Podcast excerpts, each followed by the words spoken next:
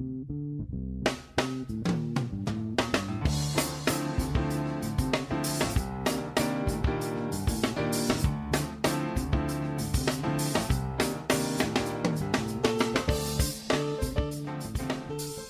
to America's Commercial Real Estate Show, your source for market intel, forecasts, and strategies. Hello, I'm Michael Bull. Thank you for being with us. This show is brought to you by Bull Realty for customized asset and occupancy solutions. Visit bullrealty.com or reach out to me directly at michael at bullrealty.com. Well, today we're going to cover an important topic for commercial real estate, folks, and that is banking and lending. What is going on? Are lenders going to tighten up guidelines? Are they going to be doing loans? Are the banks safe? We've had some bank failures. We've had such a, a fast increase in interest rates without time for to see what really happens. Well, now we're seeing what happens. It's causing some problems. Where are we? What should we expect moving forward? Uh, how are the banks doing? Let's find out. Please welcome my guest. Is Chris Marinac. He's director of research with Janney Montgomery Scott. He also leads the bank research team. Chris, good to see you again. Thank you, Michael. Pleasure to be here. And and and those of you who there's a lot of you out there, and thank you that listen to every show for now for for many many years. And you may remember Chris was on the show quite a bit back in the uh, in the recession, the Great Recession they call it, right? I didn't think it was that great, but well, yeah, we we all live to tell about it, and it's important to remember that because it's applicable today. It is, it is. So first of all, let us tell us about the banks and and their and their exposure to CRE loans and the possible repercussions there. What should we expect? Sure. So, uh, CRE lending at the banks is still the biggest component of their uh, balance sheet. So, if you look at a bank balance sheet, first of all, banks are leveraged to typically 12 to 1. That goes back to some of the failures we've had today. So, a dollar of capital becomes about $12 of assets. And then within that assets are cash, securities, and loans, loans being the biggest component. Loans typically are 70 to 80% of assets, sometimes more, sometimes less, but generally 70 to 80 is a good number.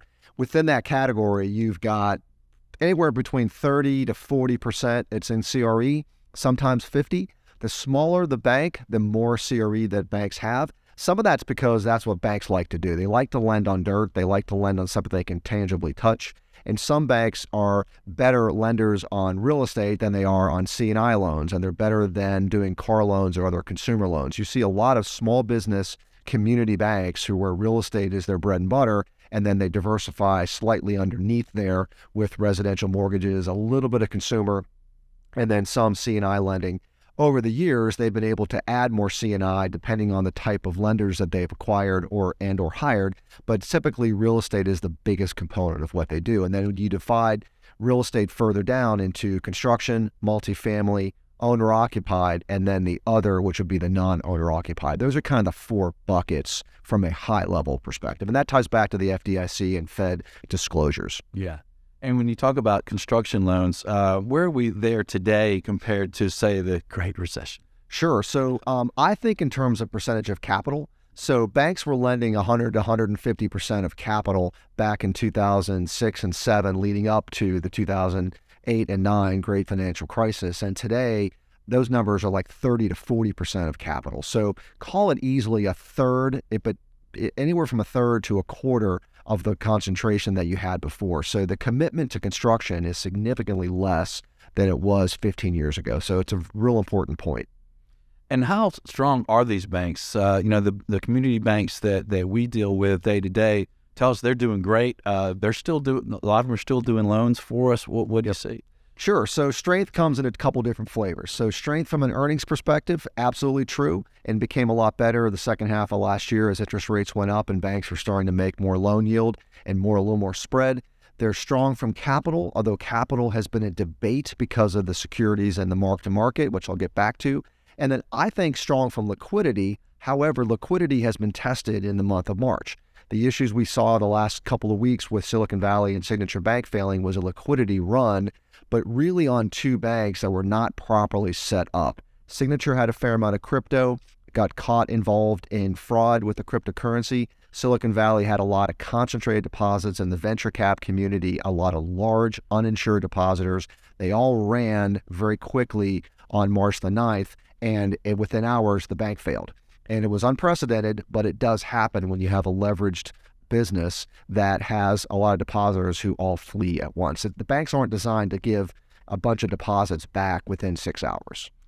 If the Fed's, one of the Fed's mention, missions, as I understand it, is the soundness of the banks. So, you know, as they're watching the banks very, very closely, they had to see Silicon Bank with those, what they have 1.6% uh, treasury investments. Uh, and and and know that their rapid increase was going to cause problems. Uh, uh why would they raise rates so fast when they should be concerned about the soundness of the bank? So the Fed, I think, was realizing what was out there, but thought that there was liquidity around around it. So just to put some numbers in, the 1.6 percent that you cited is the yield on Silicon Valley's portfolio. The concentration of securities is equally important. It was 56 percent of assets. Most banks are in the 20 to 30 percent range, as I was mentioning a minute ago. So they were way out of bounds with that. And then they had a lot of securities that were in what is called held to maturity. Held to maturity does not get marked every quarter. So the mark to market does not apply to held to maturity. It does apply to available for sale. And so you had a much smaller available for sale that was getting marked, and then the bigger piece that wasn't getting marked was kind of getting ignored. The Fed, I think, just felt that there was liquidity elsewhere in the system because of high levels of cash, the ability to borrow from the home loan bank system. That's all true. But the fundamental problem was there were too many securities, too big of an unrealized mark on held to maturity, and then you had big depositors who all kind of acted in concert, perhaps not intentionally, but they did act in concert on uh, Thursday, March 9th, and they all fled. They all left the bank, and with a couple swipes on their phone and a couple wire transfers, the run was on. We had a modern day electronic bank run that uh, none of us have ever seen, but now we know what to look for. And, you know, we'll be spending the next several quarters kind of fixing that issue. That's a good point. Things can happen very fast now compared to, say, 10 years ago, right? Correct. Thank you to Twitter and social media and just general technology. We have a digital ledger system in the banking system. It's no longer a piece of paper. And, you know, the old days of, of, of standing in line to go check out for your bank account are over. You just swipe a, your phone, you, you, you call your bank representative and do a wire, and it may not take seconds, and it may take an hour or two, but you can wire money out in big sums if you want yeah. to.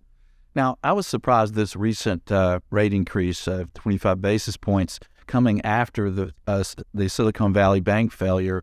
Was did that surprise you, or did you expect it? I expected it, but it's unfortunate because the the better, um, you know, we'll talk about the P word, which was politics. The better P word would have been to pause. Mm-hmm. But the Fed, I think, is still trying to get its credibility back after mm-hmm. being late to the party to raise interest rates and take away the excess liquidity that they created in 2020 and 21. So they're trying to fight inflation, and while it's a noble goal, and you know, the, Jay Powell is trying to uh, you know release his inner Paul Volcker, which is the Fed chairman of the 1970s and 80s, but unfortunately, um, you know, he's been late. And um, you know the problem has been created by the Fed aggressively raising rates. It would have been much much easier to have had a slow, methodical increase in 21 that set up a little bit more aggressive uh, raising and tightening in 22. Yeah, Fed, please stop raising rates. Let's wait and see what happens here. Um, are the banks still lending? The banks are lending. The question is that what's the new information? You know, as we look at the new data coming out for March 31st, 23, I think you're going to find that loans grew for the quarter. Um, probably less at the largest banks, but more at the mid-sized banks. However, I do think loans are still happening. Banks are reporting positive loan pipelines in January, February. I think a lot of those we're seeing through. They still have uh, ability to draw down lines of credit. That will continue to happen. I think new credit extended April through the rest of the year. That's probably the, the source of, uh, of worry right now. My suspicion is it's going to be tougher to get a loan, not impossible, but tougher. And if you're willing to accept low leverage, you can get a bank loan. And I think banks are going to raise rates, toughen up the standards, and march ahead. That seems to be what the read is. And we'll hear more from companies and their disclosures in April, but I feel that's what we're going to hear. I don't think banks want to go backwards, but they are going to be incredibly careful about what they do from this juncture. And will there be more uh, of the larger banks doing these loans or community banks? I think you're going to see the mid-sized banks stepping up. I think you will see community banks doing more. But again, the large banks are going to have to do their part. The large banks have had the biggest correction of their CRE concentration. They really fled CRE in 2008, 9, and 10, and they've been slower to come back. So if you broke down the statistics and looked a little carefully, you would see that the Bank Americas and Truist and many of those large national and regional banks have much lower concentration of real estate. They've got more capacity. Now, will they take it on? That's a different question. They're scared of office. They're scared of certain types. They kind of are full on multifamily. So the question is, will they do a little bit more to perhaps increase by 5%, a small number? That I think is plausible. I don't think it's going to be a significant change, but I do think there is some lending that will be done. Yeah. Well, I've been in this business for 35 years and been through uh, various cycles. And I think to the lenders out there that might be listening, I think this is going to be some of the safest loans you've ever done. I mean, you know, uh, you, you, don't have as much competition. Uh, you don't have the rate risk uh, at maturity. Uh, and also great opportunity to build relationships uh, with borrowers and and, uh, and customers, right? Yeah, I think if we were shopping at Publix, they want to sell you another box of lettuce. They mm-hmm. might just charge you six or seven dollars instead of the four and a half or five that they used to, and I think that's where I think this is going. What about the uh, listeners out there that may be interested in distress uh, loans? You think we're going to see a good bit of REO and, and loan sales? We're going to see some. Um, we have the Signature Bank assets that will retain. You know, Signature Bank sold about 38 billion out of 100 um, to New York Community, ticker NYCB, that we cover at Janney and have known for years. I think that the rest of those 60-ish billion retained are somewhat distressed and or will come at discounts. The FDIC is going to have a separate bidder. Um, how much they work with private equity or private industry remains to be seen. I suspect that they'll, they'll have to do some of everything. I think they looked at some uh, um, uh, private equity buyers for the bank and could not get comfortable. That's why uh, New York Community bought Signature and First Citizens took on Signature or um, Silicon Valley. But I think that you will see assets come to market. Um, how steep of a discount remains? You know, there weren't problem assets per se at those two banks. Those banks were not failed because of credit. They were failed because liquidity and to some extent poor contingency planning on the what if we have a bunch of deposits that leave us quickly. Yeah.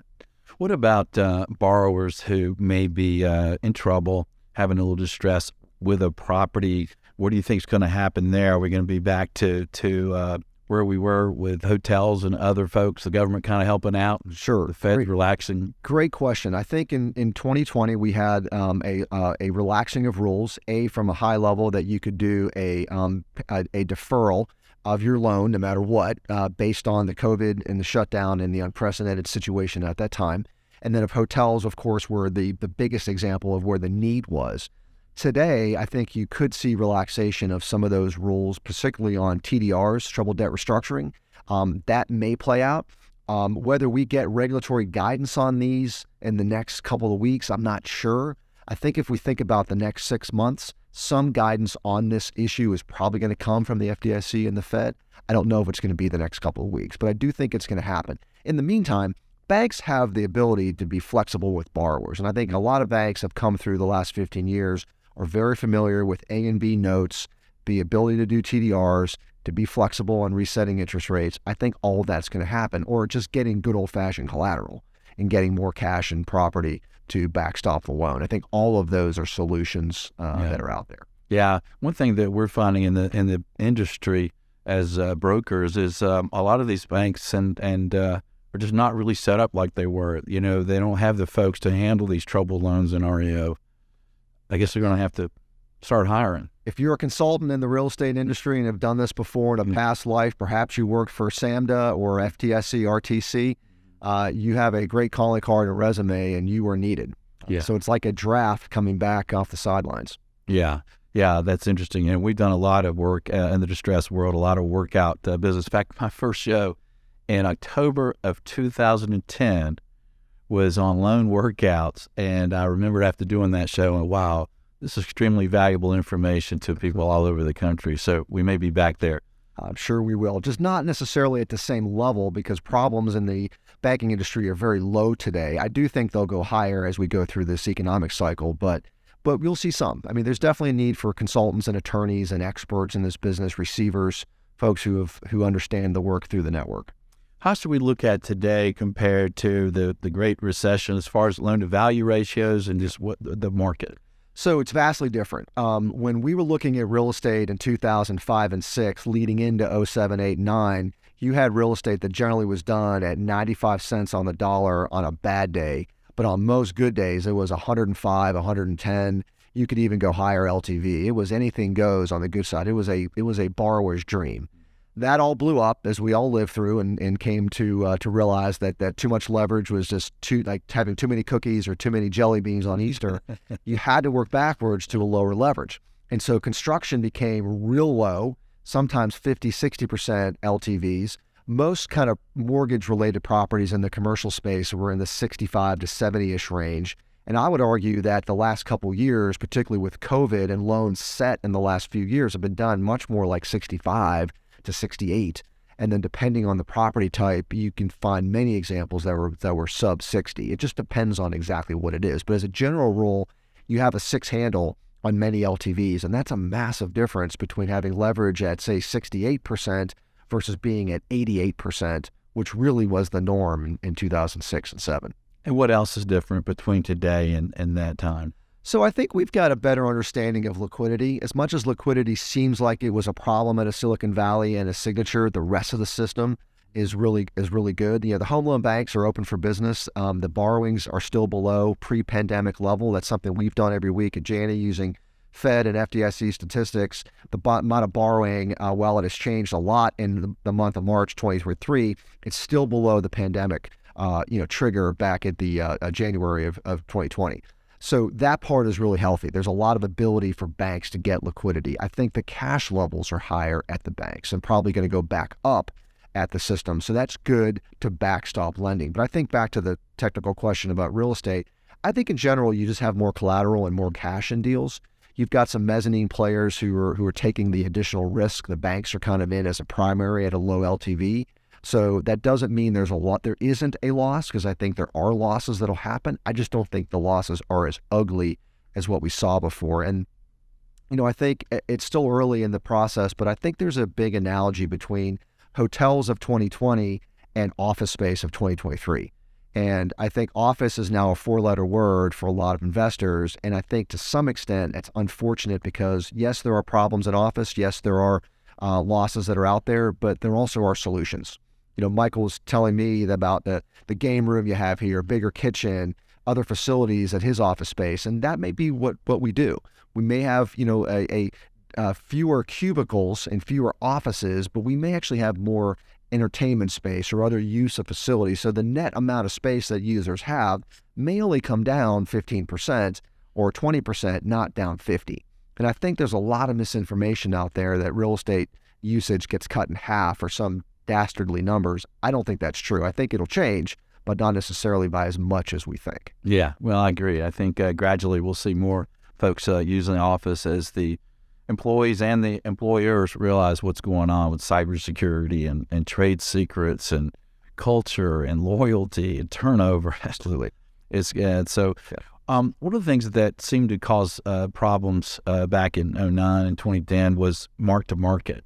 Um, uh, I had a, a, loan actually in one of my office buildings I own personally, and they came to me at the worst time and said, "Hey, you know what? We've marked the market. We don't like your loan to value ratio, and we want you to pay you off at the worst month and quarter that it could have been." And and I remember asking the lender, I said, "Well, wait a minute. Let me ask you." I've, I have great credit, I have great income, I've paid you on time forever. Building's in excellent shape. So you're out here creating problems. And they said, yeah, it's coming from from the top we have to foreclose on you. Uh, and I'm like, all right, so because there's no loans available at the moment at that time. And then I asked him, I said, well, you know who you guys use to sell your foreclosed properties uh, in Atlanta? Uh, he said, no. I said, you use me. So you're going to take my building and call me to sell it? That's just going to be rough. Are we going to have some mark to market issues? So the answer is yes and no. I mean, we are still stuck on the accounting of mark to market. And if you put your the- theoretical hat on and your FASB hat on, we should mark to market. A dollar today may be worth 98 cents by the time that, that we finish today. And maybe Monday it's worth 97 cents. If you're a house in Galveston Bay in Texas and you have a hurricane coming tomorrow, well, it's not a dollar. It might be 60 cents or 50 cents. And then once the storm passes, we'll be nice and make it 70. Um, but the reality is that's a theoretical change. You know, there's a balance sheet that has assets and liabilities. So when interest rates go up, maybe the value of your asset goes down, but the value of your liability should go up. They should offset each other to some degree. We don't mark to market the entire balance sheet. And that's the fundamental flaw, both at regulatory as well as accounting levels. We force mark to market on certain things, and not all things. So it's sort of like, what, which are we going to pick? And the banking community is struggling with this too because we were marking to market available for sale securities, but not held to maturity. It's kind of like the NFL. What is the what's the definition of the end zone? Is it 10 yards or is it something less? You know, eh, in college football, you can have one foot down and be a, a catch, and in the NFL, it's two. You just need to know what the rules are. And so I think what's happening is there's a there's a lack of understanding about what exactly are the rules. And the FDIC and the Fed are kind of guilty of not giving us clarity as you had this big change in interest rates. And so we are creating workarounds. The Fed has created a, a liquidity backstop where you can put uh, securities back at par to the uh, Fed. And I, I say put, you really can use them to borrow. The Fed hasn't purchased securities from banks. We may we may get to that. That may be another central bank tool that they want to use. Um, but uh, you know, the mark to market is still is still an issue, but it's not necessarily being used to flush the system because we talked about flushing things in March 2020.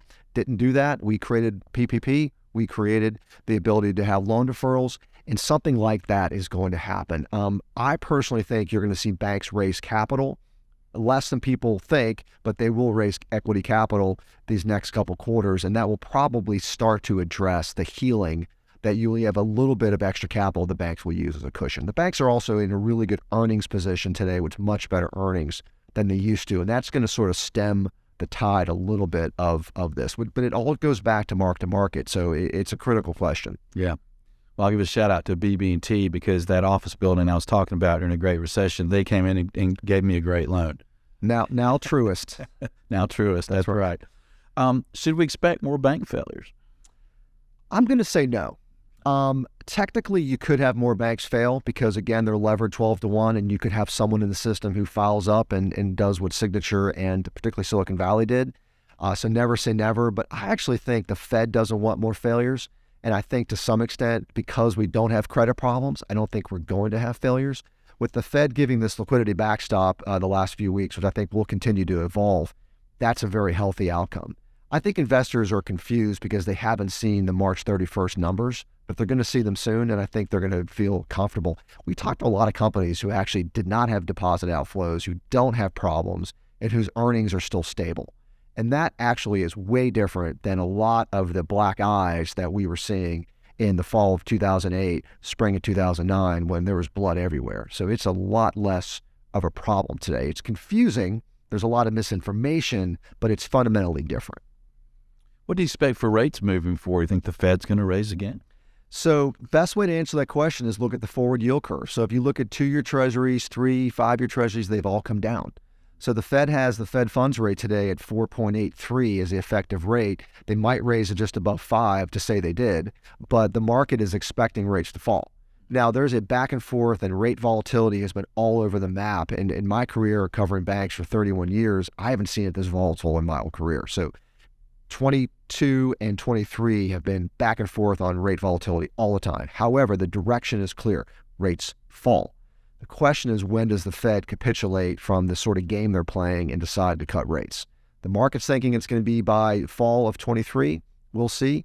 I think the Fed's going to talk tough for at least one more news conference, which gets us into May. And then from there, they're going to have to change. The interesting question, if you take a step back, Michael, is the government in, at the U.S. really can't afford the Fed funds rate to go a whole lot higher. It costs a lot of money to service the debt. I'm the last person to be a political analyst. I'll let that be for others, but there's a debt ceiling conversation that's a real conversation later this year. I don't know how it's going to end up, but the, the government can't keep paying high interest rates. And as we start to refund 10 and 20 year paper and 30 year paper, we're going to have to do that at lower interest rates.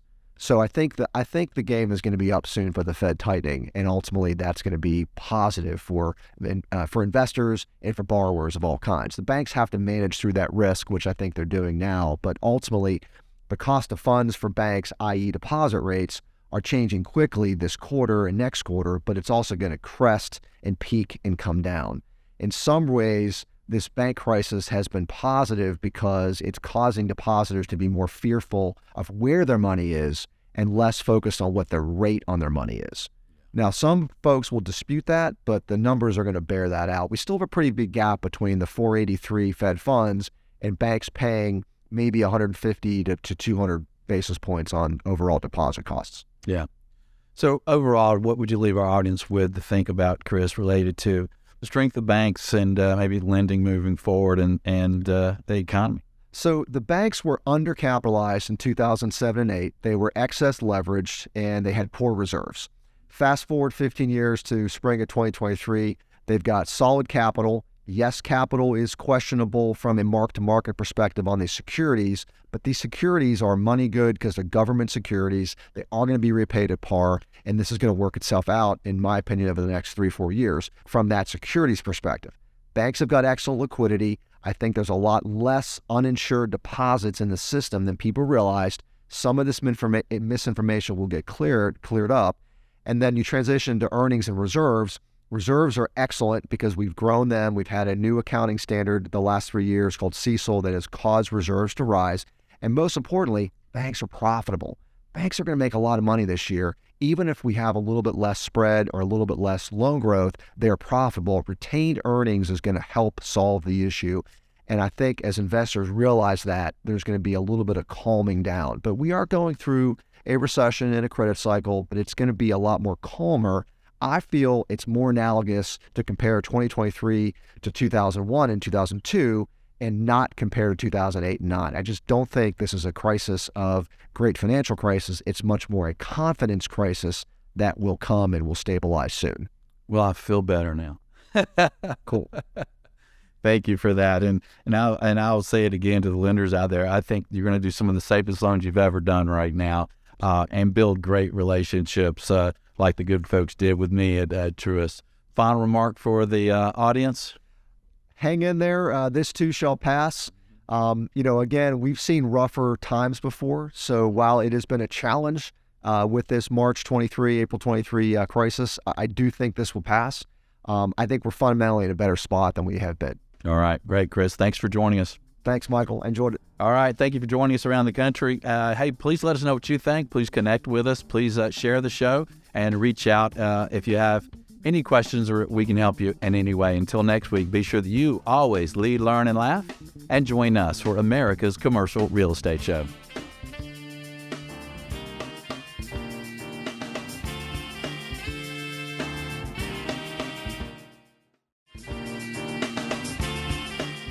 Appreciate the show?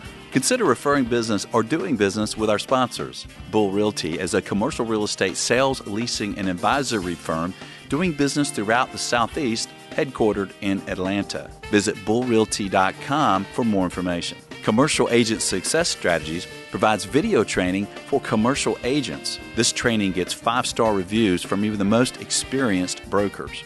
Learn more at commercialagentsuccess.com you're invited to connect with us on your favorite social media. You can find us on LinkedIn, Facebook, and Twitter. Don't miss a show of special interest to you. Be sure and subscribe to the show on YouTube and Apple Podcasts.